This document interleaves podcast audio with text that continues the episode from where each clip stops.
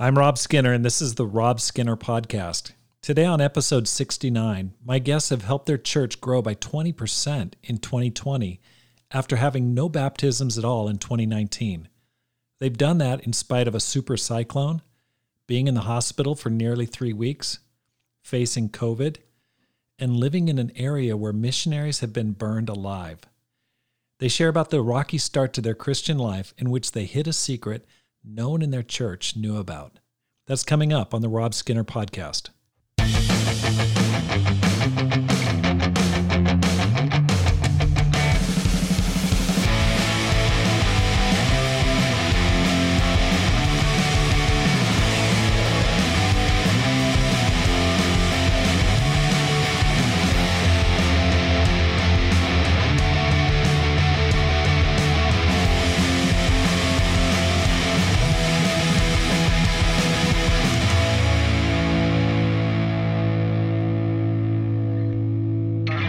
Welcome back to the Rob Skinner podcast. My goal is to inspire you to live a no regrets life, make this life count, and multiply disciples, leaders, and churches.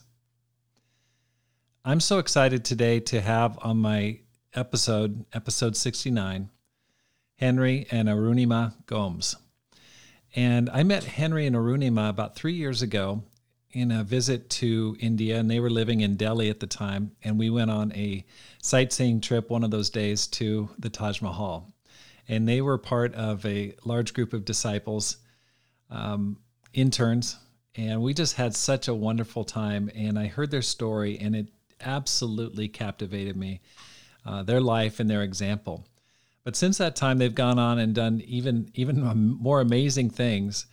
And I think you're going to really be inspired today about their life and example and the way God has used them in spite of challenges, in spite of personal weaknesses. And they've totally glorified God and continue, continue to do so in their, um, in the church that they're leading. Henry and Arunima, so well, so great to have you here on the program today. Thank you. Thank you for Thank having us over. Privilege. We are very excited to it was so much fun to to spend that day and to spend the time. There was such a, a great atmosphere, and I really uh, want to lift up Prakash and and Joyce because they had such a great group of di- of disciples in the church there in Delhi. You guys and Shiva and K2, and there was Dinesh and his wife, and um, it's just that was such a special time. Thank you, thank you for the time together. Now, can you first of all just tell me a little bit about where you guys live? Now, I know you guys live in India. Can you tell the listeners where you're living currently? Yeah, so we live in a state called Odisha in India. It is situated on the eastern side of India, in coastal side of India, and uh, yeah, so the, it is culturally uh, very famous. The name of the city that where we live is called Bhubaneswar. It is called uh, the name. You know, it it means uh, city of temples. That is where we live right now, and we are leading the church here. Okay, well, why don't you, so you're over on the right side of the country near the coast, just kind of south and west of Kolkata. Kolkata. Okay, can you tell, share with me how you guys became Christians? Okay, um, I would like to share that how I became a Christian. It was an interesting journey. Um, when I, I grew up in a Christian family, um, my dad comes from a Catholic background, and my mom comes from a Hindu Brahmin background, which is kind of among the Hindus, they are from priest background. So um, I come from that background, growing up in a culture where um, Christianity and Hinduism went hand in hand, and nothing was really um, uh, asked too much of us.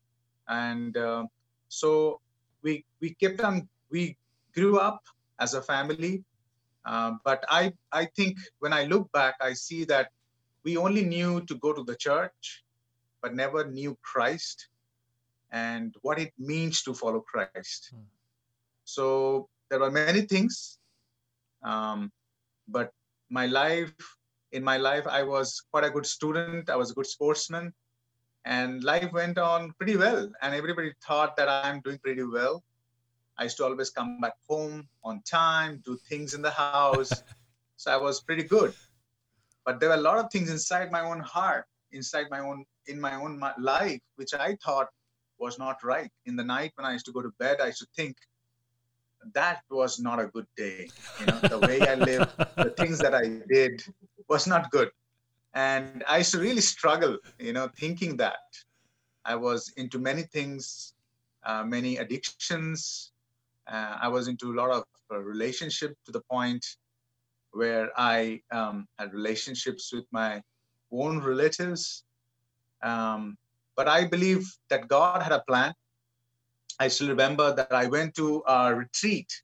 It was a retreat organized by my college, and during those times, um, uh, they made sure that if you want to go to the next uh, grade or next class or next year, you need to really attend this retreat. So, because a lot of times the boys used to not be interested to go to these retreats. Mm-hmm. So, I went to this retreat on behalf of the college and somehow there, I felt for the first time um, uh, a love for God. I felt that I need to know God. And I came back from that retreat desiring to know God. But, you know, a lot of times you go to these college retreats and you come back and everything fizzles down. And that is exactly what happened. And mm. again, the life of sin, uh, you know, went on. That time, my friend, one of my friend, who also went to the retreat with me, got invited to this church uh, in 1999. I still remember it was uh, the month of March. And he told me, Would you like to come down to the church? And I told, Okay, I go to church every Sunday, but uh, I will try. So this church uh, was pretty far. I had to travel from my uh, locality around 30 kilometers and go to the church and attended the church. I don't need this, I don't remember the sermon too much though, but what I remember, I was asked that, would you like to study the Bible? And that question blew me because I have been going to the church. Nobody ever asked me, would you like to study the Bible? Hmm. Would you like to know Christ, his word? I was blown. And I still remember I started studying the Bible 22nd March 1999 and 29th March, right at the seventh day, I got baptized. And uh, it was inspiring.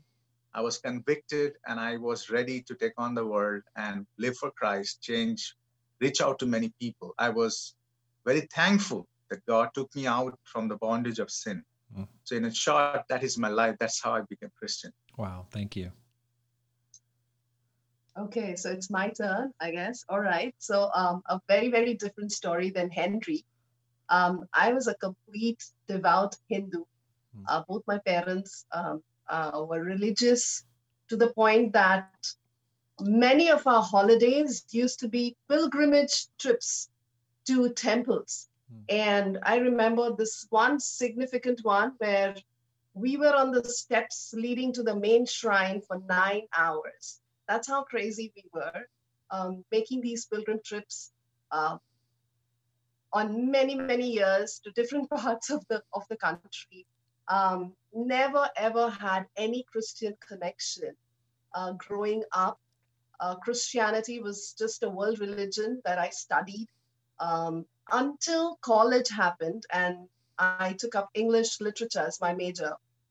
And that is when uh, the bible and the biblical allusions you know just came into my a syllabus. There was Milton and Paradise Lost and all that. And so a little bit of a a little bit of a curiosity just started happening inside me. Like, okay, what is the Bible all about? But hmm. did not pursue it at all. Um, 1996, when I was still part of the university, um, a sister from our church met me at the bus stop I really thought she was inviting me to a Christian fair because she said we meet on Sunday. There's going to be a lot of people there. And I actually was drawn to her baby. So she said, there are many kids. And so I did not even understand the concept of being invited to a church. So hmm. I thought she was probably inviting me to some kind of a fair or a faith or a fest. and of course, I just did not go, uh, you know, I mean, with her. But she used to uh, call me from time to time and follow up on me, and I usually had an excuse to make.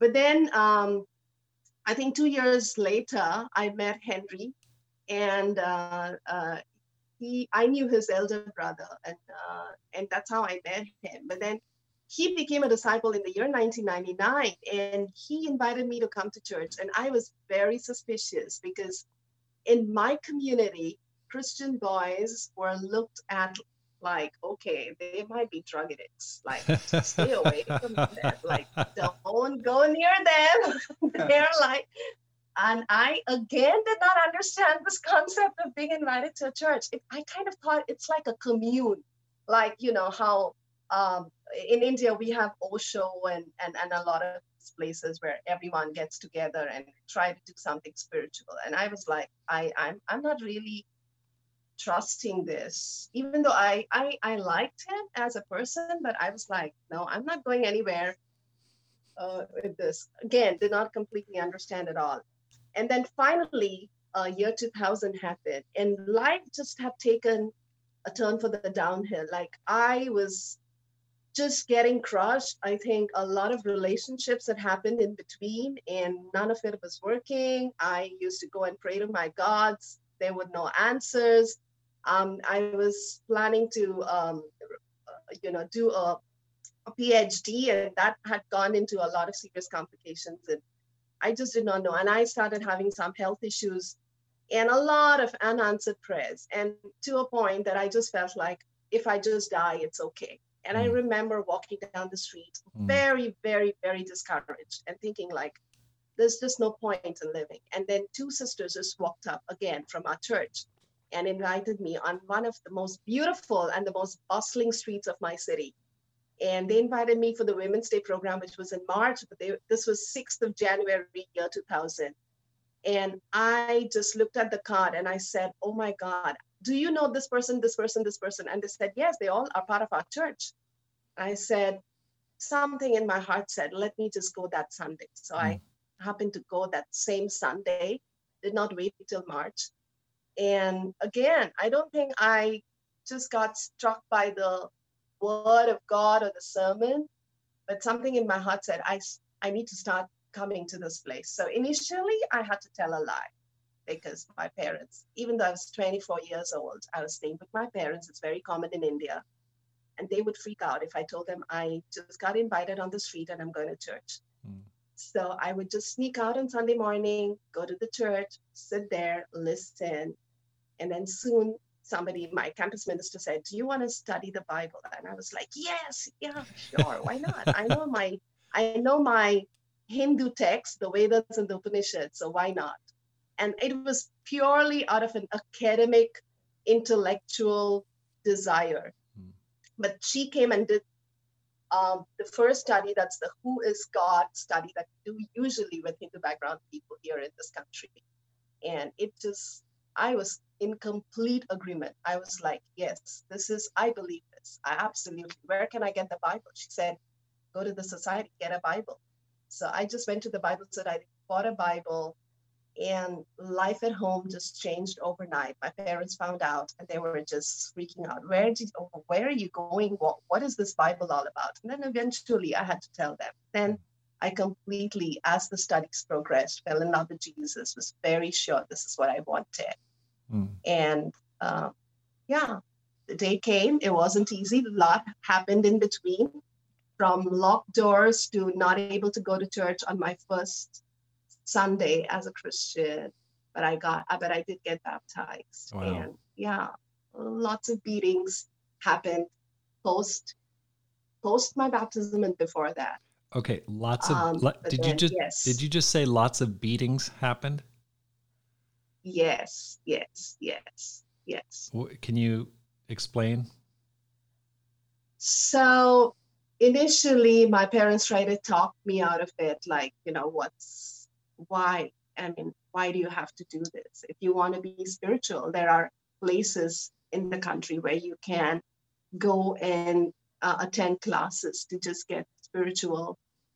Um, But then when they realized that I was kind of not stopping, um, my dad would, was getting very angry and was like, um, you know, if you go out of the door, uh, the door would not be open for you when you come back.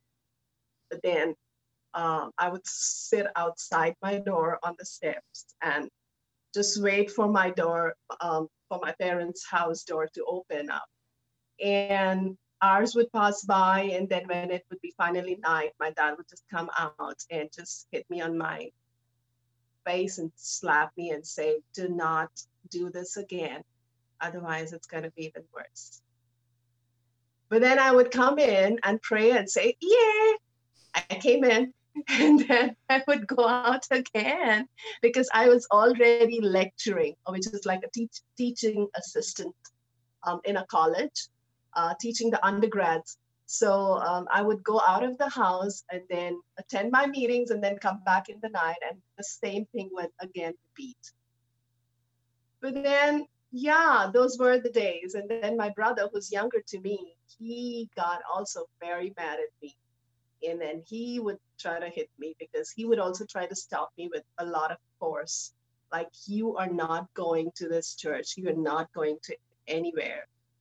But then every time I would manage to, I mean, leave the house, come back, face that, and again go out. So that is how it was. And just to just to add on to that, there were times since uh, I knew her and her family, there were times when uh, nobody was able to connect with her uh-huh. because her parents used to keep her locked in the house.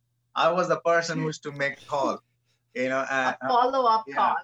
and say hello, and I'm this person speaking. They recognizes me, and then after that, um, I used to give the pass the phone to one of the sisters so that they can talk, and that's how I think we, uh, you know, she felt encouraged, and wow. that's how church sisters kept in touch with her. So that is that is another side of that. Wow. Yeah. Story. Okay. Now, you both have you had a secret relationship. You had your courtship was um, unor- unorthodox to say the least. Do you mind sharing about how you got married and, and what happened in your in the in those early days of your your relationship?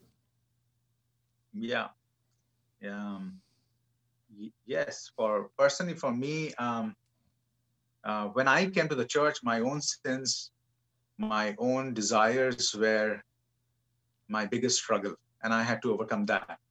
For me, families, society was not a big challenge, but my own sins. I uh, recovered from that. Um, there was a time where um, we used to be together, and uh, since I knew her, uh, she was my elder brother's friend, and we were very good friends. And but soon we kind of felt, or I also felt that I kind of uh, I'm liking her, and uh, I, though she was older to me uh, by four years, and I was thinking, okay, how is it going to be? How are things? But I think a time came where my desire or my wish or my interest overpowered me. And um, I was a young disciple, not too old. Um, she was also a young disciple. And somehow I felt that uh, the desire overtook me. And uh, I, rather than involving anyone, taking advice, I think there were certain steps that I took, which was my own, and um, and my it what was led by my own desires. Then we met with each other, and I think then after we met with each other, we things were a little out of control after some time. There was a time where um, I felt since she's older to me and she's in the church, um, uh, she might also be getting married with someone else. I think that insecurity, um, lack of trust in God suddenly overtook me and uh, led me to take decisions which were not right. Uh, relationship became quite intimate and physical. And uh, from there, a lot of things happened which led us um, to a lot of painful uh, incidents. But I believe that um, God was after us. There were times uh, where we felt, I felt, it is uh, quite enjoyable, this relationship. It's fun. Uh, but there were times where I, there were questions in my heart, in my mind that how can I do this as a disciple? How can I do this? If Jesus has shown me so much of love, how can I do that? That continuous um, thought. Um, but I felt quite not ready or equipped or empowered to really come out and tell, this is what I have been doing. Mm. And I still remember there were lessons. People kind of felt it. There were lessons, there were teachings to uh, with me to, for me to open up, stop this relationship. People sensed it. I did one day ex- uh, express that I like her, but I did not say in detail. But I think God was not, uh, God did not give up on me, uh, uh, on us. God was after us. Uh, there was a time where there was a leadership change, and um, suddenly that leader, uh, uh, me and my relationship, our relationship, were quite a hot topic that time. And people were really thinking how to break through this hard-hearted guy. but I think um, this leader came and just asked asked to me one day that, you know what, uh, I've been hearing a lot of things, but I just want to hear from you. How's your life going on? What's happening? And I think for the first time, I felt not threatened. For the first time, I felt not judged. For the first time, I felt time has come. I need to open up. Mm. And uh, I just, that whole, I just opened up. And uh, till midnight we both were talking and i just knew him for a few days but i think it was um, god sent move mm. or god sent moment and i opened up everything and then there were uh, disciples also met with my wife the leader met with my wife and during all this hodgepodge also we also secretly married outside we did our registration we took matters in hand thinking that at least we should be legally right. Okay, so you actually you, know? you actually eloped and got married. Yes. Dur- during this time. Okay. Yes. No one, we, but no one knew about it. No one knew about it. Yes, yeah. And I felt at least that way I'm right uh, legally, but, but whatever laws were there, uh, I knew that I am right according to the law, but I knew I'm not right towards Christ. So that kind of kept on poking us. But I think God had to do something and bring this in light. And from that time on, um, things came into the light. And uh, then we were dealt, we were spoken to. Um, and then uh, an opportunity came for us to actually turn around, but it was not difficult. I would like my wife to share some things, and then maybe I would like to add. Yeah, so those were those were some tough times, I would say, looking back. I think uh, uh, I started really liking Henry. I mean, suddenly, I don't know what happened. I knew him as a friend, and there was nothing romantic there. And we both uh, started being in campus ministry together. And um, our campus ministers were getting married and moving on to another place. And um, Henry uh, took the place of uh, the campus minister, and he would lead the Bible discussions, and I would be sitting there and falling in love actually. So, so, so that was the beginning. But then I knew. Uh, I mean, I, I, I was like um, Henry. Henry was very zealous. Uh, he was, uh, eh, eh, you know, uh, all over. So I, it wasn't.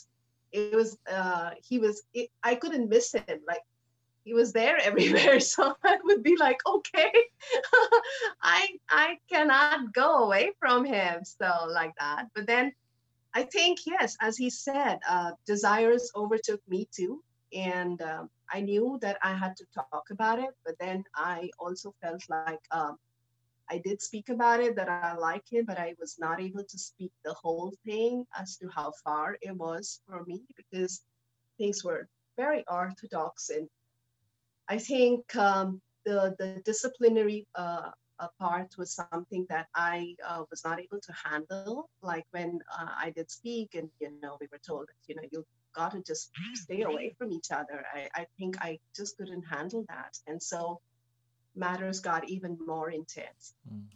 But um, in the middle of all this, this was 2002. This was a revolutionary year for our church. Mm-hmm. And I know that a lot was going on in our movement. And in the middle of all this, uh, here I was, I was um, put on staff and I uh, started serving as a single intern, knowing that I had all these struggles going on, and I had to just go and study the Bible, and it was not easy at all. It was just making life very difficult, very, yeah. very difficult. So I was just lying a lot and uh, going to bed thinking, God, I have made my life miserable. Mm. And this is terrible right now. Like what I wanted my life to be this was horrible. This mm. wasn't going in the right direction at all. And but then I, I, I loved Henry a lot, and I felt like I, I want to get married to him. I mean, I want this relationship to end uh, to end in marriage, but there was no way to go about it. Like, you know, marriage was not being spoken to both of us. So we were like, what do I do? What do I do? And I there were talks of me even moving to church um, and going to another church to serve. And I was just getting very fearful and very insecure about how this is going to be. So here I was, a single intern, giving up my lectureship and just completely, you know, not knowing what is this going to be all about. So it was also, I think, my decision to say, okay, I think we want, I, I want to get married and let's just get married. And I think that was the most painful thing to do. Um, uh, but then that was what happened. Neither my parents nor his parents nor the church knew about it, and um, it was really sad. But then we thought that this was what was left to do. But then, as Henry said, leadership changed. Uh, the new leaders came in. Henry spoke. Um, I also decided to follow, speak about my life. And um, and yes, then you know we were told uh, what we what do we want to do, and I think there was that one night where I felt like either I can just leave the church and just vanish um, because that's what I want to do. It would have been very easy and not face any questions, not face any consequences, just vanish. But then I was scared because I was also thinking, God, um, how do I even now proceed with my life? I mm. can't go back to being a Hindu. Mm. Um, I think I need you, and I think I need the church if I and Henry have to remain married. Mm-hmm. Like there was that part of me which said, I think I just want to be with you, God. And I told him, I just want to be with you. I don't want to go anywhere. I um, and so um, we were asked to uh, come back with a public apology um, in the church um, and apologize to the entire congregation, have letters of apology read. And then uh, we started uh, living our life as, as husband and wife.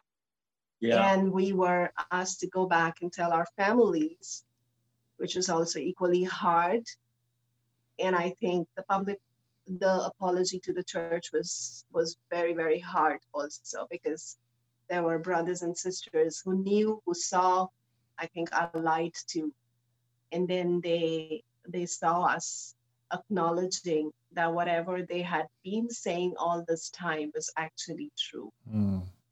so yeah so that was a lot of things yeah um, it was very difficult. Um, i also felt after the last talk with my leader that you know i really don't have to face anyone. I have i i spoke about it now. I just have to move on maybe move on go ahead and start living with my wife and just lead a normal life. And but i again and again i think god was telling that this is where you came to know the truth and this is family of god.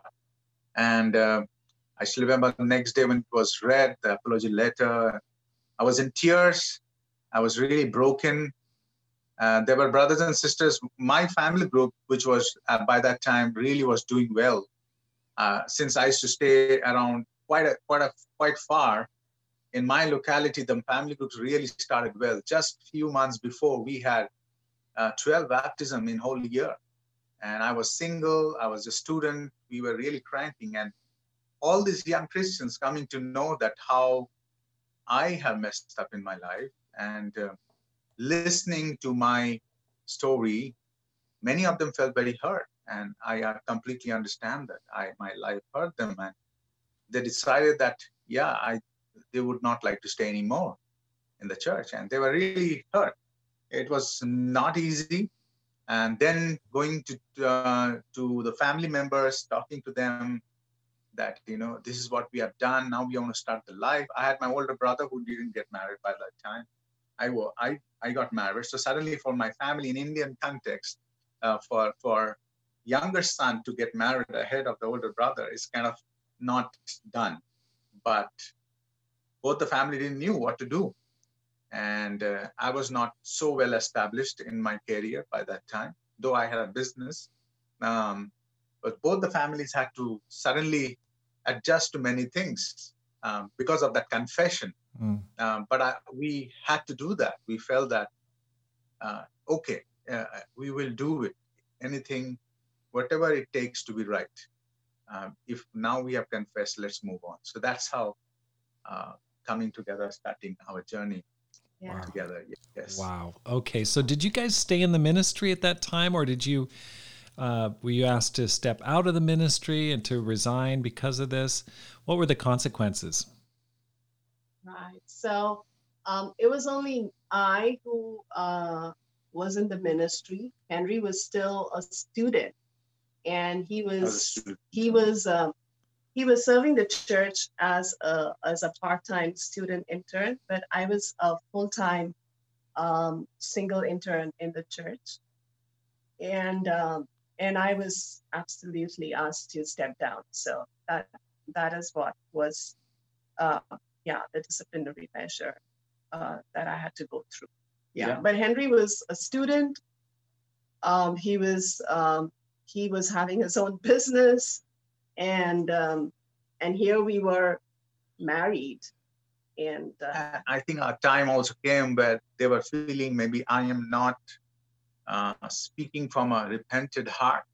So they were also kind of thinking that maybe they have to ask me to leave the church. Right. Uh, it came up to that point, but I think um, uh, there was change. There was change in other people, and uh, God somehow worked out of all chaos. I will say, yeah. That's yeah. amazing. And so I, and so I think uh, there was, there was not a disfellowship, but there was a period of um, uh, maybe I, I can't remember was it two or three months where disciples were asked not to come in fellowship with us mm. and it was just the leadership uh, who were in touch with us so that's that's that was what it was also. wow so there's a lot going on in the church worldwide at the time as well as this smaller drama. So it must have been kind of a crazy, crazy period of your lives. How did yeah. how did you? Okay, you ended up going back into the ministry and leading a, a church planting. I mean, how did you? How did you recover from that? I mean, how did you pick up the pieces? and mm. i mean it's it's really inspiring and and i know it, it, must have been just incredibly painful at the time but where, how did you put your life back together? Mm. Yeah, thank you for asking that. And I think that's the part what where we li- like to share, what we like to share, because that's where God worked. And uh, I still remember during all during all this time, and when we were actually going through so much of trouble and uh, uh what to do, what not to do during that time, most of our closest leaders are friends whom we looked up to and we really thought definitely we heard them but they were also moved they also moved that time. So we didn't have much um, people or much uh, fr- friends in terms of with whom we can open up and talk. So uh, we both decided that um, whatever it is um, we have heard people and we they have full right uh, the way they are or the way they are behaving with us is okay. Uh, we have heard and we have to go through this process of, uh, you know, going through this painful time. But we uh, somehow, in my heart, I also felt if I have spoken up everything, uh, God will also show me grace. Mm. Um, and that's how we started our life. We thought, okay, um, we just got took a one small room, and we thought that we'll just focus on our Bible study, prayer, and um, uh, do whatever work we can go, do. And my wife was teaching, and she used to go to the job, and I had my own small business. I used to go to the business and take care of the business. I was also finishing some of my studies. I was also going to the college, and because the business did not fully support our finance, we, I also had to work in a call center. So I used to work in the night um, from nine, 8 o'clock till 2 a.m. and then go to my college, which is to start from 6 a.m. Oh my God. And then study in the library, go to my business, come back, sleep a little bit. There were six, seven, eight months where we did not actually see each other properly. But we made sure we'll go to the ministry. We'll uh, sometimes used to go also in separate ministries, attend the ministries, and um, study the Bible, reach out to people, kept on praying, and that's how things started. And then soon we felt that we would also like to reach out to people. There were a lot of elderly aunties, so uh, one of the auntie did not have a home, so we thought, okay, why not we start from here, you know? And we brought the auntie home and she was staying with us. She had no home. And uh, I was the first person in the church because of my business. I got a car. Thank God for that. And we decided that we will pick up all those elderly aunties and bring them to church. Wow. In our car. In that way, we felt that we do not want any title, we do not want anything. We just want to reach out to these aunties because they are elderly. And we had good relationships with them and that's how things started uh, with us and um, so you had a one bedroom place and you yes. had this woman staying with you oh my yeah gosh. we had one bedroom. Uh, we had no we had no bed. We had only mattress. Um, yeah we, we didn't have a bed. We only had a mattress. And um, yeah there was no sofa. And uh, yeah there was it was a very small room. And the kitchen was so small that we couldn't fit in together in the kitchen. Uh, so uh, we had to take turns to go there. That's how we started. And uh, wow.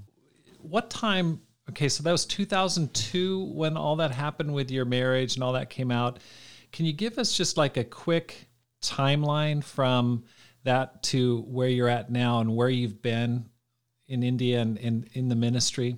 your career? Yeah. So by 2006, as we were serving the aunties, reaching out to them, um, uh, I still remember the desire of going to a mission team uh, came alive again. It was there when I became a disciple. That time they were sending a mission team for second time in Bangladesh, and I really wanted to go, but I did not have passport that time. Uh, so somehow I feel that feeling of going to a mission team kept coming even during all these hard and sinful moments and sometimes i used to feel that how can i be so sinful at the same time have the desire of going for a mission i was not really understanding and i was thinking that why god is not taking away this desire mm.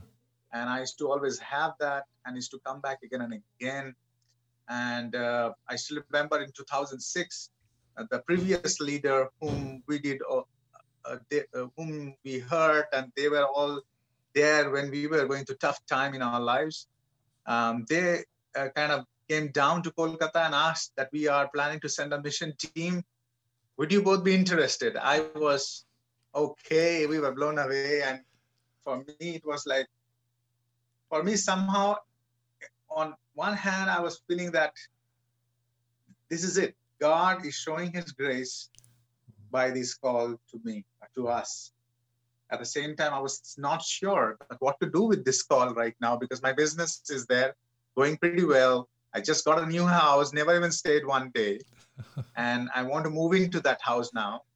And uh, so many things were there. Life was at crossroads, and suddenly that call came. And uh, for me, I felt that this is it. I cannot deny this call because uh, for me, it was not the leader who was calling me. I felt that God had a plan. Mm. And I felt that, okay, let's do it.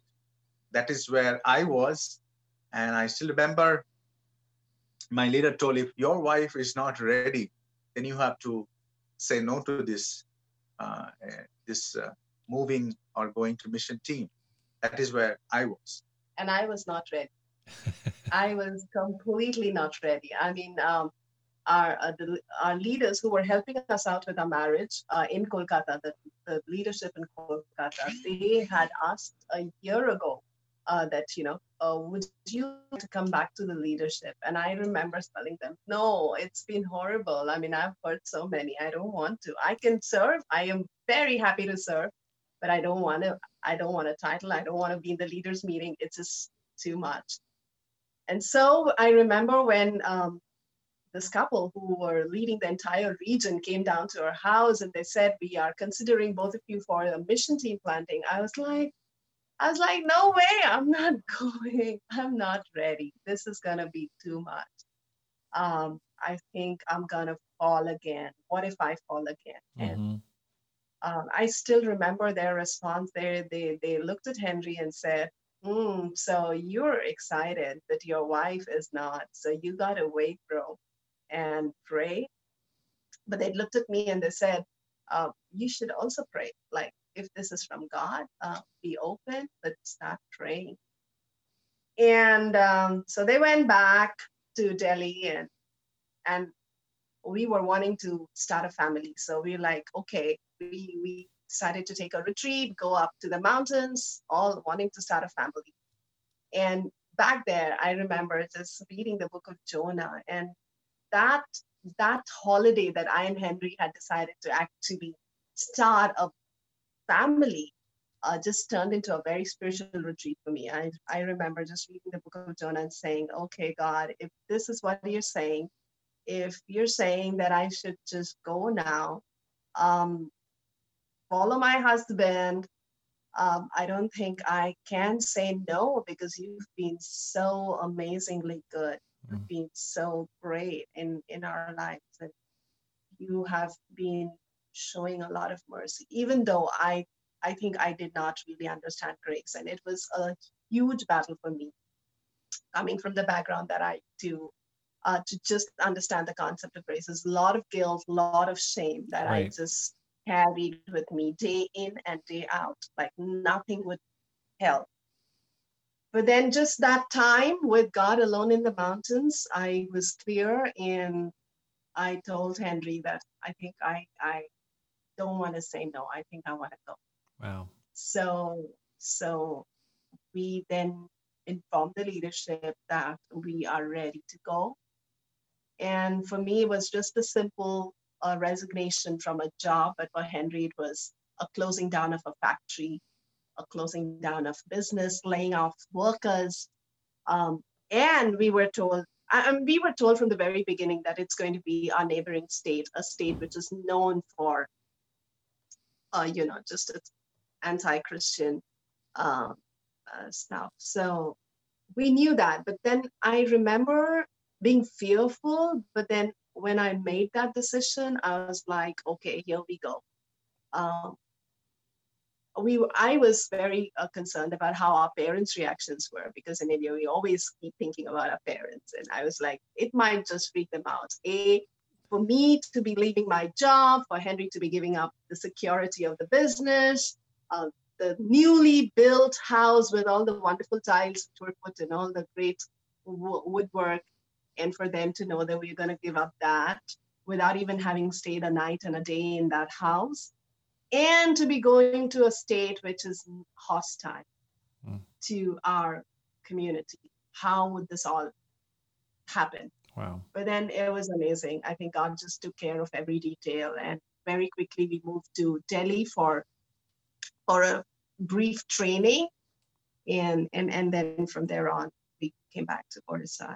It has been just amazing in terms of uh, that was 2006 November and we continue to serve the church here from all the way from 2006 to 2011 and uh, yeah, and those were amazing five years where I think uh, my faith was getting built again and again and again. And I think as I saw um, a church being built in a place where we were just six of us in the mission team, and we had our first baptisms, and people started studying the Bible. They started accepting Jesus, and the church started growing, and and I had to con- continuously rely on God to be able to continue to on this journey. I think my faith, which had which had just gotten crushed in the previous four years from mm. what had happened in our right. personal lives, right,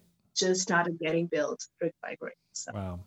Okay, so you were there from 2006 to 2011, and how big yeah. was the church when you left in 2011?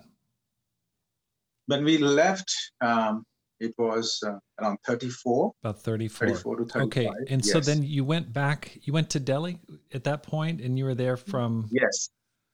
Yeah we went to delhi um, because we had a child and we thought that going to a church where we will have more kids will help our kid. So we were asking and then we were asked to move to delhi uh, to go there and serve in the ministry over there Okay, so you were there for eight years, and tell me what in Delhi. in Delhi. Okay, and that's where we met during that time. I think that was 2017 yeah. when we met. But then you ended up going back to the same city. Okay, how did how did that happen? Yeah, so when we served uh, in the mission team, it's like falling in love for the first time, serving God. It was first mission team, first love. And uh, we always cherish those moments. Uh, disciples um, following Christ from nothing, from six member mission team, we became 12 in a year. And uh, those wonderful memories, the hangouts, the food, reaching out to people, police uh, chasing us not to share or invite people on the road, a lot of wonderful memories. And I believe that we somehow fell in love with Odisha or this place. And uh, we always felt like that we would like to come back one day. So at, the, at first, we went to Delhi knowing or thinking that we will come back soon.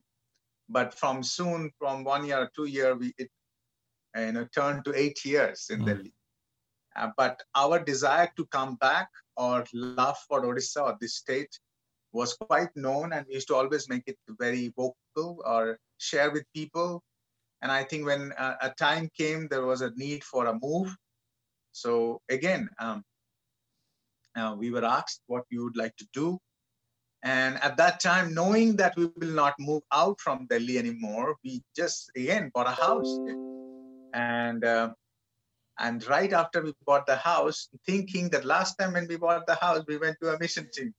And this time, when we will buy the house, will it stay or will it go? And I still remember, um, again, when we were asked, we decided to come. And when we came back, it was exciting.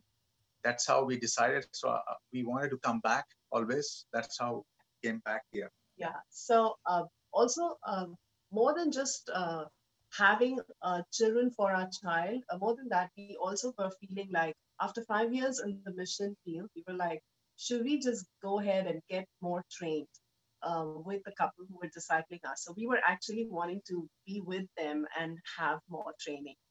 But then, just as we moved to Delhi, they left.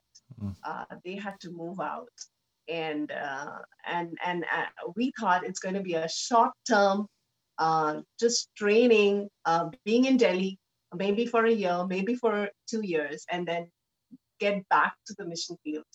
Uh, but then that did not happen. Just uh, it became eight years of being in Delhi, which was fantastic. I mean, that was also a lot of training. But then um, once, I think I feel like once somebody tastes uh, the the excitement of being on a mission field, like being in a being in a situation where there's just no church and you see a church being born, and as you see a church grow, um, it's like the most amazing thing to happen. So we were like, any day, anywhere, we would want to go back hmm. to a situation like that. Okay, so let, but let's and talk so, a, let's talk a little bit about that because when you decided to go back in 2019 you're you're not kids anymore you're not in your 20s you're probably in your 40s or close to it. Is that is that right? Okay. Yeah. and so yeah. you know yeah. you're you're middle aged at this point and it's no longer a mission team. That's an established church. It's been there a long time. That would be really challenging and it's it's different situations. So how tell me a little bit about the church as you found it when you arrived in 2019 what kind of condition what size was it? What were you facing so when we came back, the church was at 45, and uh, um, the campus students whom we baptized, they now are married, and um, they have their own family. Uh, the new ones also have come, so there was a little bit of uh, uh difference, or I will say there, there were gap between the young ones and the older ones. And uh, when you have that mix, then you also have challenge because the young ones thinks they are doing well and they are doing pretty good. Old ones think that they already know everything. Mm. so when you are in that situation um, so that's uh, difficult. At the same time a tricky situation. But that was the situation when we came in thinking that you know but at the same time we felt that they will be our friends whom we baptized long time back. Because right. now they are married. We can share many things with them. Right. So that's how things were. Yeah yeah but it was a different situation it it was no longer that little baby of ours you know it mm-hmm. that that feeling was very very clear it mm-hmm. was a different feeling even though we we had cherished those relationships and they were very very dear to us but we came back and most of them were not available like they used to be right. uh, we used to have long hangouts when we were there before and now all of them were very very busy they were they were managing jobs and families and we were like oh back then they were all students and they would love hanging out in our home but now they're like we need an appointment to even get some time together like what's happening? Right. So it was a very very different situation yes and i think that was that really struck us. It, it it was not easy and i think for me i kind of felt it more emotionally. Like I felt like I'm suddenly lonely again. Mm. And I felt like uh, this was not the kind of city that I had left. The city appeared more darker and and I just felt like I was a little out of place. And I I, I remember just feeling like, what do I do now? Where do we start from here? Uh, my my my little ones have grown up and the new ones i still don't have a relationship with them. Okay so let's so let's take a look at this. that? so you you you arrived. The church is a little bit bigger than when you left it. It'd gone from 37 to 45 or so. And then but then you shared that in 2019 there wasn't a single baptism in the church. Yeah. Yeah. Okay so that's that's yeah. discouraging. It's it, the church has not grown for a long time, just very, very slowly. And then in an entire year, no baptisms. And there's a lot of churches that are in that situation that are like, wow, you know, we haven't seen a baptism in a long time, sometimes even years. How did you face that? And how did you get the church growing again? Like, what, what did you do? Yeah. So when we came, uh, right after a few months, um, the super cyclone came Oh my gosh. Actually, two months. Yeah, two and months. Two months. it was so uh, bad and so big that in the capital city of our state for 14 days in my house there was no power. Um, but I, uh, it was a very difficult time. A lot of disciples were get, going through difficult time. But it was also a time of serving. Uh, though it was very difficult, I think suddenly we got a lot of opportunity also to serve. So what we did uh, is that travel back to my hometown, which is kind of four, a, uh, around eight hours journey, drop our kids with our parents, and come back to the state, uh, Odisha, and uh, go to all those people, those who are affected. And uh, I still remember uh, um, there was no, no bank were not working. No online transfers were happening. So couldn't withdraw from ATM, couldn't buy the fuel because we also ran out of the cash. Everything was happening in cash.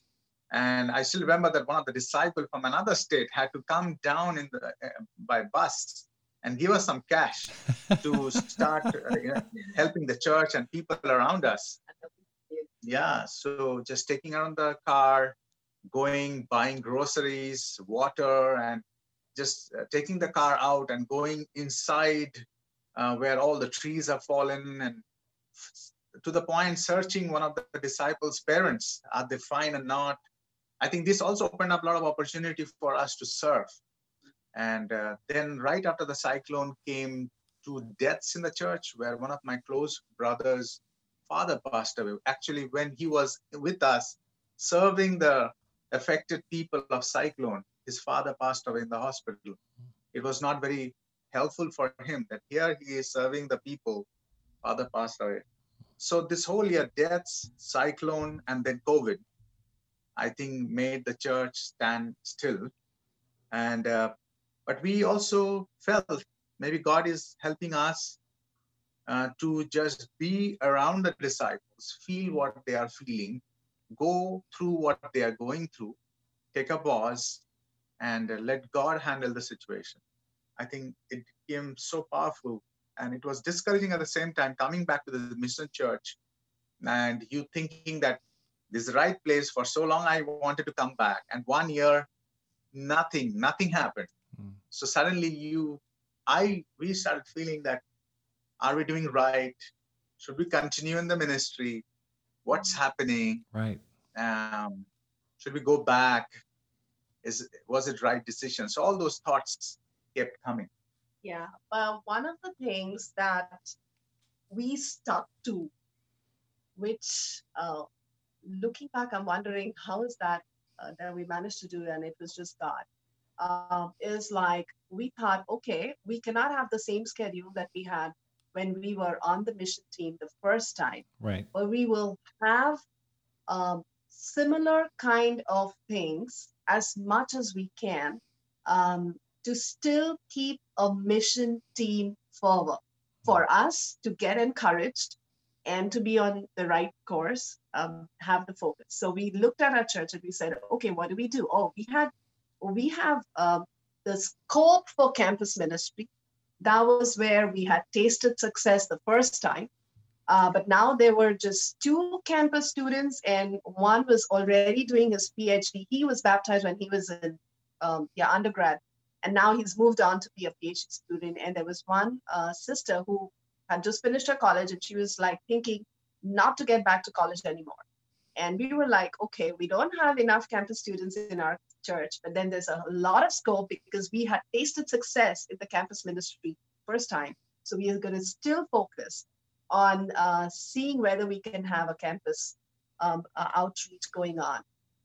And Henry and I decided, all right, we uh, and I, uh, since this place is very not open to have Bible talk. So we redesigned our Bible talk and said we call it Life Talk, and we call Life Talk on campus.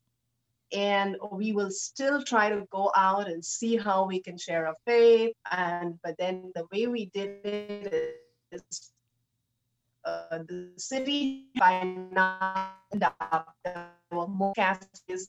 Back then, we only had a few parks that we used to be like a talk over coffee with the students or maybe over a burger um, and we're going to still do it and we're going to pull in whoever's whoever's interested or maybe if there's nobody it's just the two of us so we we we decided to do that and then we were like but then we a lot of the church disciples who got baptized back then are now doing well professionally so but then they're not able to bring their friends because they're not able to bring them to a regular Bible talk. So we said, okay, we'll re- redesign that and we'll call it Live Talk at Pro, which means it's going to be um, again in a coffee shop, and we are going to meet uh, once in a month, and and both these uh, the the campus Bible talk as well as the professionals Bible talk is is not going to be like how we used to do it back um, then but we're going to uh, remodify it. And it's going to talk a lot about maybe fears, insecurity, um, lack of self confidence, and things like that for the campus students. And Henry did this entire series on work life balance. Hmm. This is going on, even though there's no baptism happening. There's nothing looking up. We are dressing ourselves up and going to these campus live talk at campus. And we we did uh, you know we came across these little um, you know instagram worthy or a little postcards or you know whatsapp digital cards. And we would pass that around and get people to come. And we're like even if they're not coming to church it's okay even if they're not saying that they would like to study the bible it's okay. We're just building relationship. We just want to see their face. Yeah. if they come if they're if they're on a repeat we're like celebrating oh they came again. Like wow they've come again. We get to see them again.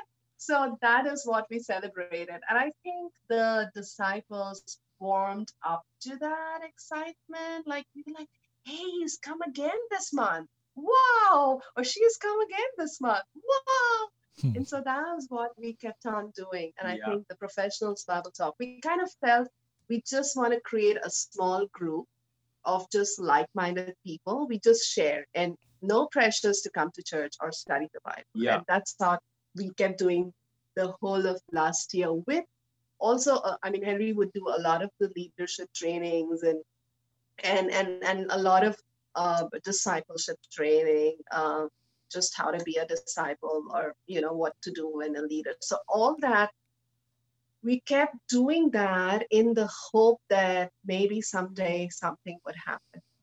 So henry and arunima besides the the life talks um, i'm very interested in knowing okay how did you get your church growing? You, you you've in 2020 you've had some major challenges. Okay you, in 2019 your church had no baptisms. You guys faced a super cyclone. You've dealt with covid which has shut shut things down.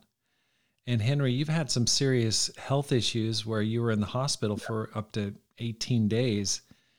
And in spite of that your church of 45 has had nine, eight or nine baptisms and restorations. That's inspiring. And how how did that happen? Can you share with us, like, wh- what did you do, and, what has helped you to see that kind of growth?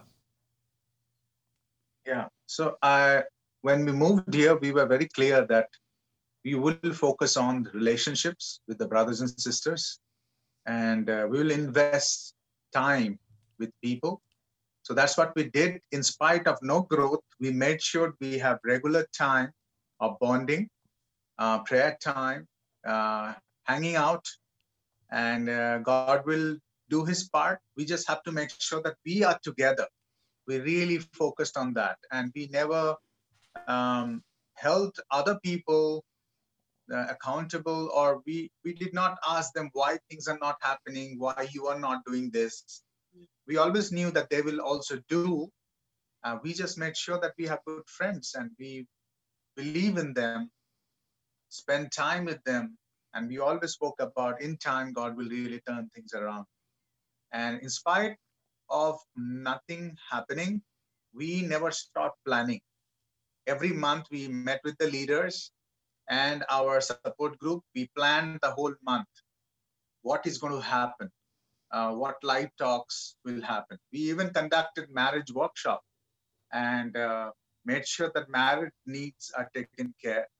And we are reaching out to the campus. We are reaching out to the professionals. So we made sure uh, the singles, campus, marriage, we had a plan. Uh, nothing happening doesn't mean that we will not have a plan. Plan should always be there. So that we kept on doing. And then we also decided that we will ask everyone, uh, the brothers and sisters, would we all like to pray and fast till we see someone getting, you know, getting added in the kingdom, still a soul being saved. And I still remember, praise God, and uh, all the brothers and sisters definitely were also quite uh, um, tired or I will say quite discouraged, not seeing anyone coming to the kingdom. they all we all decided as a family that we will all fast and pray as a church, and we started doing that. And I still remember it started from the month of January, and we kept on doing that. And um, but always we encourage one another. No, not to worry, not to think, but let's keep on reaching out to the people, talking to people about God, and God will do the rest. I still remember in the month of a lockdown, uh, suddenly from a attendance of uh, 40 in the church, suddenly around 100 people were listening to our YouTube channel, our service online, our KKC from three to four, suddenly online became a very popular KKC. And uh, and then overnight, we had to decide that we have to produce, uh, design, and uh, edit videos and make it look good, and it should go out to a lot of people. And KKC became very popular, and we kind of started online KKC. Uh, I'm sorry, uh, what what are you saying there? Time. Online KKC? What what is that? Yeah, Kingdom Kids. Kingdom Kids uh, curriculum. And, oh, uh, Kingdom Kids curriculum, KKC. Okay, got it. Okay, thank you. Yeah uh, classes for the kids. So we started doing online craft, online lessons, even to the point we went to online puppet show to make it more interesting. And we uh, we had a very good friend uh, and our the Kingdom Kids uh, volunteer. They volunteer overnight. They had to work so hard, make videos, and uh, internet was not working so well. So we were here and there, but we all made sure that goes well and uh, many kids started attending to the point we reached to around 40 to 50 kids who were attending online our KKC classes. And uh, now through that, one of our friends who attends regularly from India Burma border, even now they attend our KKC classes. Their children are regularly attending our classes. So I, I feel that is what happened. We kept on doing whatever we can do from our own efforts, knelt down, prayed, fasted, every day somebody or the other was fasting. In the month of June, um, we had our first baptism. Wow. And uh, it was very encouraging. And uh, right after that, God started opening up many doors. And uh, even God reached out to people, those who were far away from us, through online services. We started studying Bible with people over phone. I still remember due to my back pain and where doctors were thinking I might be having multiple myeloma. Uh, I was lying down and studying the Bible with people over the phone, and a lot of Bible studies over the phone. People did not have internet connection. That's how things started happening. I think it's just God and the brothers and sisters holding up their hands in prayer and fasting to God, and it's just started happening. And now it is uh, going on, and more people are coming. Now we have studies more than the number of brothers and sisters. So oh, wow. we are now trying to juggle how we will be able to handle so many people coming together. Wow. So you have more Bible studies than members in your church. Yeah, right. That's now, amazing. Many people want to study the Bible. Okay, so it makes me ask uh, the next question is what kind of a fasting and prayer chain were you asking someone to fast every day? Was it can you can you describe the structure if someone wanted to imitate what you what you did? Yeah, so it was like um, every uh, brother and sister were asked, not forced, uh, they were asked, would you want to participate in a fasting and prayer chain that we are going to do till we see a soul getting baptized? And we send that out to our leadership. And I and Henry just waited to see what the response is going to be like. Like, either people will say no, or people will say yes, and some people will say it's hard or difficult, and we were open to that. And so the two of us had decided that whoever joins, uh, we'll ask them if they would do it on a repeat. So suppose seven out of 40 say we are we want to participate in this. Our next question would be to them, would you then after the seven days continue till the end of the month? And we were again prepared to hear a no or a yes or a maybe or a difficult. And we were like, let's just go and put this idea out there. But what was amazing is every disciple of the church said yes. Mm. And they said, yes, we're going to do this. So all we have to do is then ask them, sign up for a particular date of the month. Like, this is the date that I'm going to fast. And it's up to you uh, whether you want to fast from morning till afternoon, morning till evening, a 12 hour fast or an eight hour fast or a six hour fast. It's up to you. Right. Uh, there were some elderly people who said that, you know, we may not be able to fast the whole day, but can we give up something that we are um, attached to on that particular day? And we said, okay, as long right. as you do that. And, um, and we uh, ensured that everyone knew that we are fasting specifically for souls to be saved. And so we may have um, different prayer requests um, that's completely okay. But then this fast is only for souls uh, to be added to the kingdom. And and what was amazing is that we didn't have to force this upon uh, the disciples. They were quite okay with that. But then we also had a plan that if ever anybody says, um, I don't want to do it, um, then we are completely open to that also. And so in the beginning, everyone started doing it. And then maybe after a few months, there were a few who said, you know, maybe this month I may not be able to continue with this. And we were okay with that also. But that okay. is how it was. It okay, was so you have the prayer and fasting chain. How did you keep your faith when after six months you still don't have a baptism? I mean, that must have been really tough. Like you're praying and fasting for five months or so. And I mean, that must have been tough. How did you keep your own faith? And then the previous year, not a single baptism. So, how, how did you keep yourself pumped up there? So, I would like to answer a little bit of uh, what was even happening to me uh, back in 2019 when there was just no growth. Um, my struggles with guilt and shame had just come back in a huge, huge way.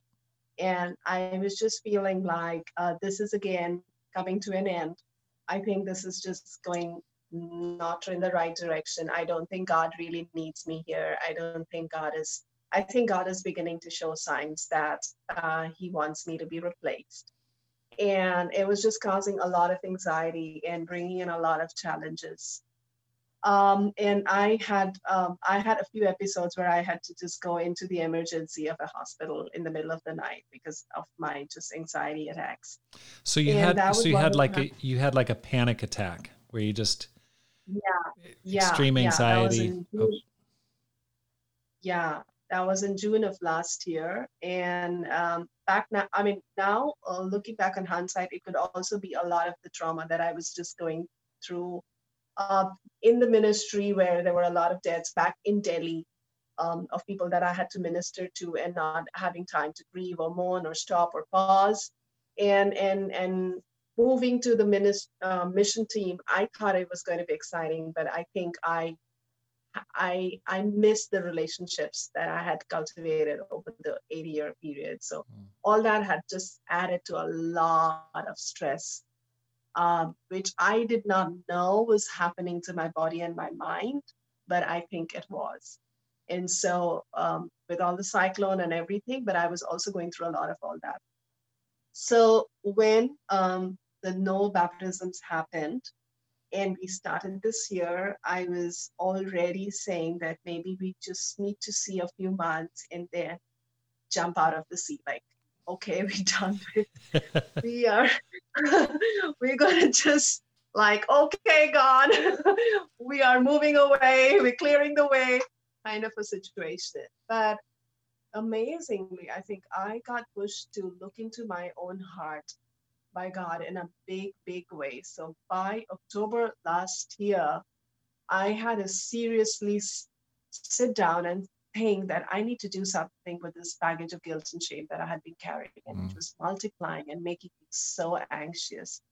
And so I, I just happened to read a lot of Dr. T- Timothy Summerlin and, and and just getting a lot of help. And um, everyone here also in the ministry were talking a lot about trauma and anxiety and all that, and that was that was really helpful that we could just say that yes i'm anxious. I am a full-time worker. I'm a minister but i'm i am suffering an anxiety and a panic attack. So i think the entire environment around was now open to me even saying that. Right. this is who i am now and I am, I think I need to deal with this majorly.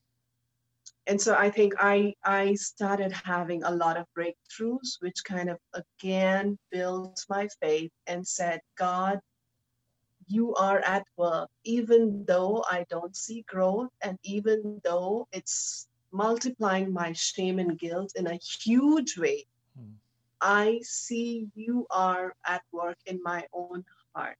And I remember having those conversations with God and even, you know, in my own discipleship group and um, yeah, with my mentors. And I was like, yeah, I think I'm able to see that. And I think I need to be able to just come to, yeah, make peace, um, come to terms with what is going on and take help.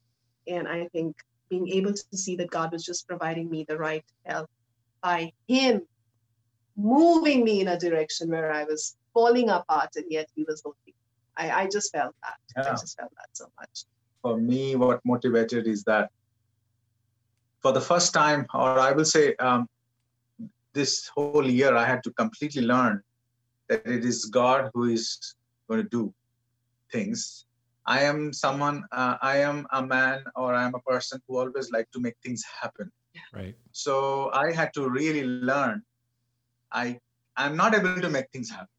Mm. You know, I am only continuing. I just have to continue what I'm doing, but I really cannot make things happen. I had to completely learn to surrender that in God's time it will happen, mm. and somehow I had to find peace in that, not blame myself, more not blame my ways of doing ministry or not anything or the church and in due time it will happen. I have to really trust in that. And i have to make the church trust in that.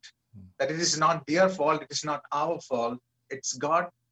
In due time who will work? So i think that kept us going that kept me going. I had to dig deep in the Bible to go up on Sunday and preach a faithful sermon in spite of not seeing results. Mm. And that helped me to personally get convicted through my Bible study, thinking about the series of uh, lessons which will help the church and me. So I had to always preach something which helped me first.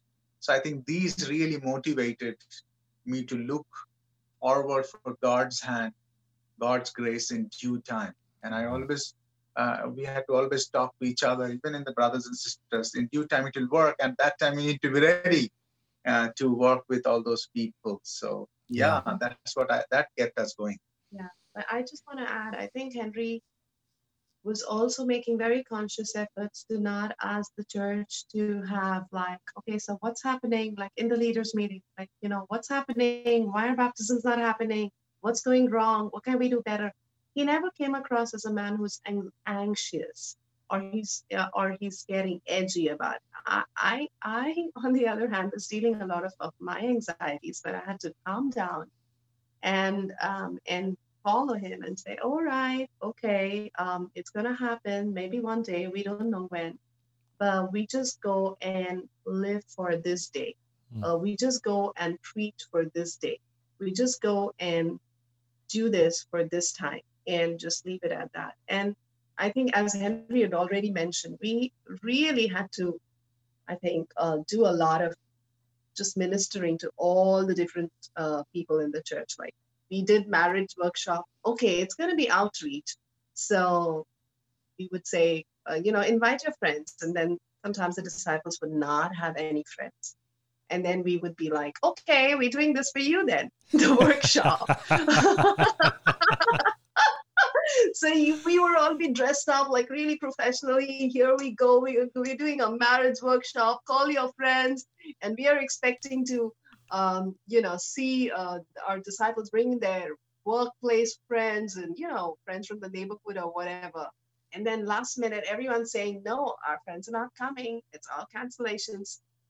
Hmm. And we had to still go ahead. All right, the workshop is for you then.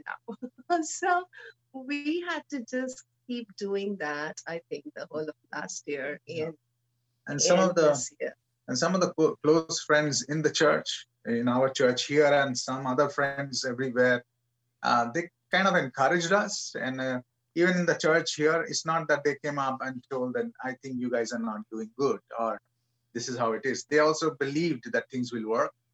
And our leaders were also very graceful and they also believed that things will work. And all these things, I think, had an impact.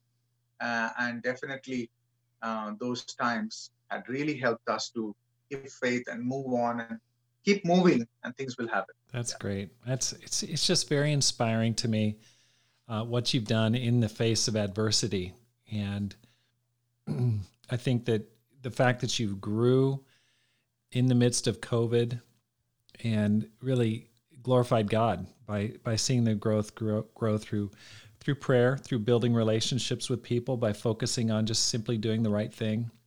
Um, you know, I I Arunima, I feel the same way you do. I feel a lot of anxiety. There are times I just go, oh my gosh, you know, and and yet that doesn't that doesn't help. You know, and, and trying to deal with it is so challenging.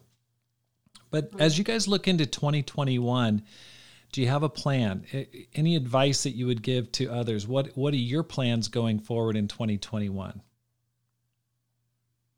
Yeah, we have been praying about it.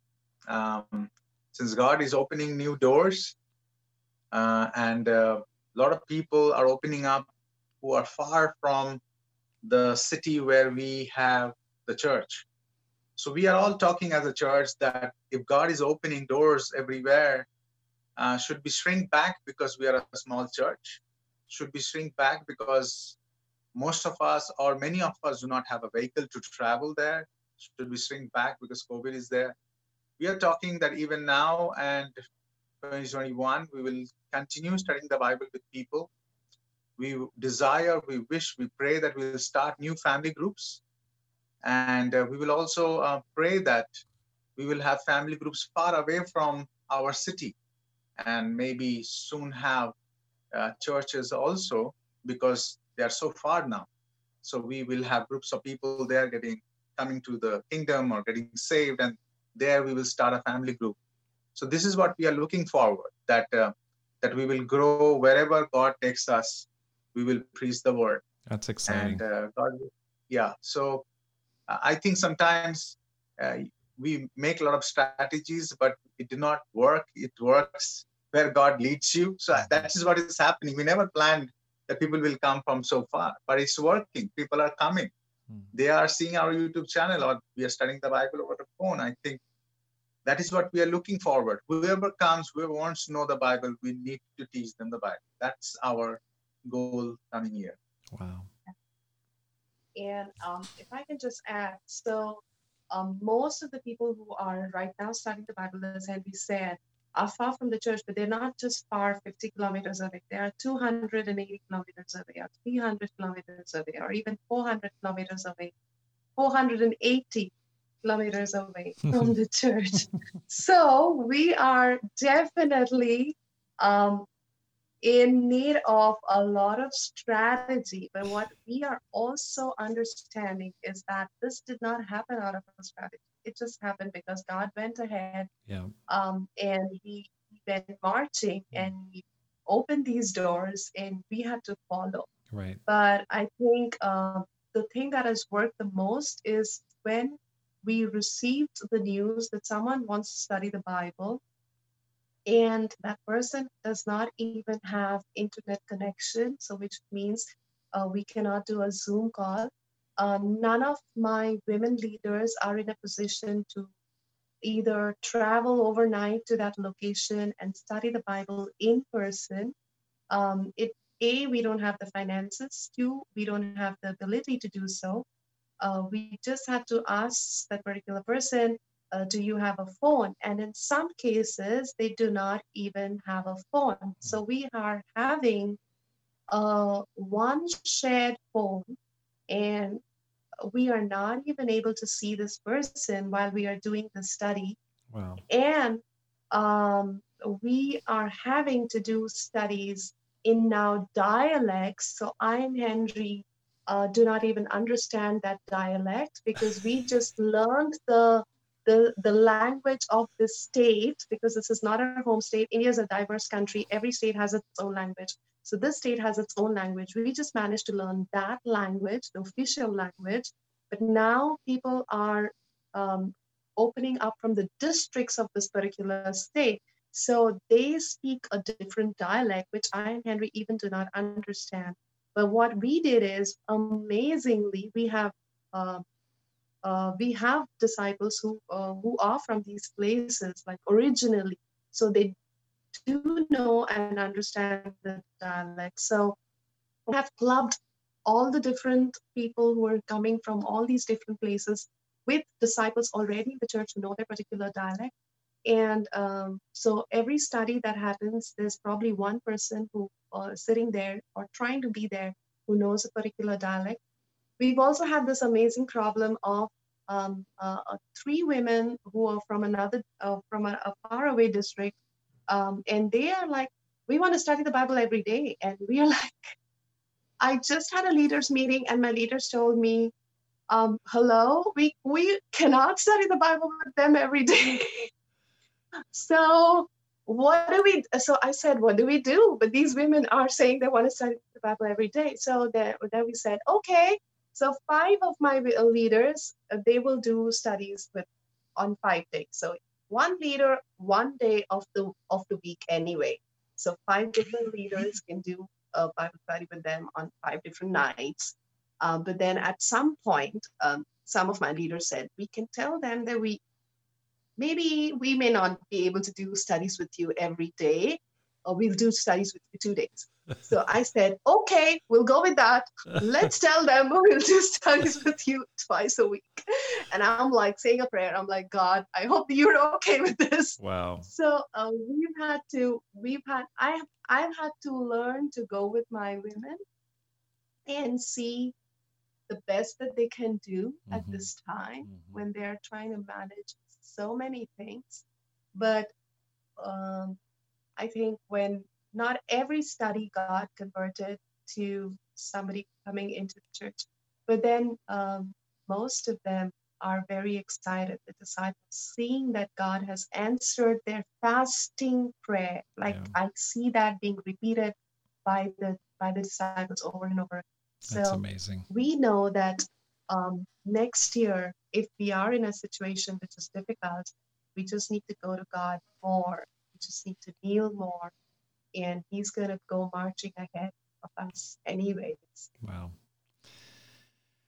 Well, thank you guys so much. I, I, I guess what I'd like to ask is in closing here is what advice would you give to a person that wants to make a difference with their lives? And um, maybe people that are, that are listening are inspired as I am by the fact that you had some some tough times early on, and yet God totally worked it out, and you're doing amazing things. How do you overcome those things? What do you have any advice for a person that feels like, hey, I'd like to be used by God, I want to do something, but boy, I've got some some some difficult times in my past. Any advice that you give to a person? Personally, for me, I feel that that uh, we all are uh, sinners and there are times that we all have fallen and we all have weaknesses. But it is not our perfection that uh, allows god to work through us. Mm-hmm. it is god's uh, perfection that allows to work through my weaknesses. So i will I, I would like to tell that not to give up because god never gives up on us mm. not to see your um, abilities um, uh, through your own eyes, but rather see it through God's eyes. Mm. And God can use anyone. And um, I will just say that just to keep uh, be uh, keep praying that God uses you, to, because God is always working, and He will use anyone who's willing to be used. Mm. So I would like to tell that just be ready yeah. God can give you opportunity at any time, wherever you are, whatever you are doing. And I believe that God can turn things around. Hmm. Thank you. Yeah. And I think, um, you know, I've begun to realize that how um, the book of Ephesians, chapter 1 says that, you know, we've been created for His purpose. And so each one of us, I think, have already been created for His purpose. Um, and then if you are maybe um, in a tough spot right now or have had uh, serious failures in the past, um, not to let go of the fact that you have been created for a purpose and for His good purpose, and that and that God is going to fulfill that anyways. But just be willing to just go with Him, like wherever He's leading you to. Take a lot of help, take a lot of advice, keep praying, keep surrendering, but just be willing to go with Him hand in hand to wherever He's leading you to even through those anxieties. Right, right. yeah. yeah. And I think I have learned, uh, I always thought, uh, tell, and I believe that uh, do not limit your abilities according to the way you think, but we do not even know what we actually can do. Right. Only God knows. So That's let us right. not, I always say, let's not think that this much only I can do or this much I can only think. That's right. Because God can take us further. Yeah. Yeah. Well, thank you guys so much, and I just love you so much, and, and so so inspired by your life, your work. Um, I think it brings God so much glory because I think about my own weaknesses and my own sin, and it it just helps me to, you know, just to wrestle through those feelings and realize, hey, I've I've blown it so many times in the past, and yet God is continuing to use my life, and that's a great, it's an incredible blessing. Um, your work during this time is is so inspiring, and I think an encouragement to so many people, and it gives me ins- inspiration. I go, okay, I want to I want to imitate those things, those qualities, the the fasting and the prayer, and see God work.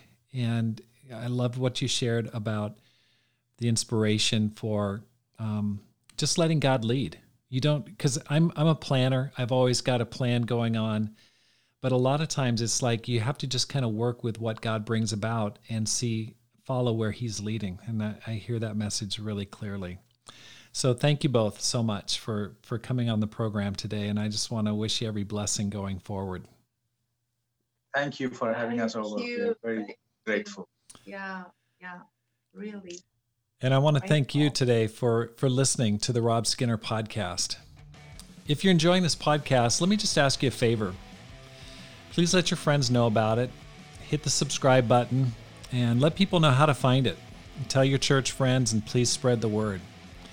My goal is to inspire you to make this life count, live a no regrets life, and multiply disciples, leaders, and churches.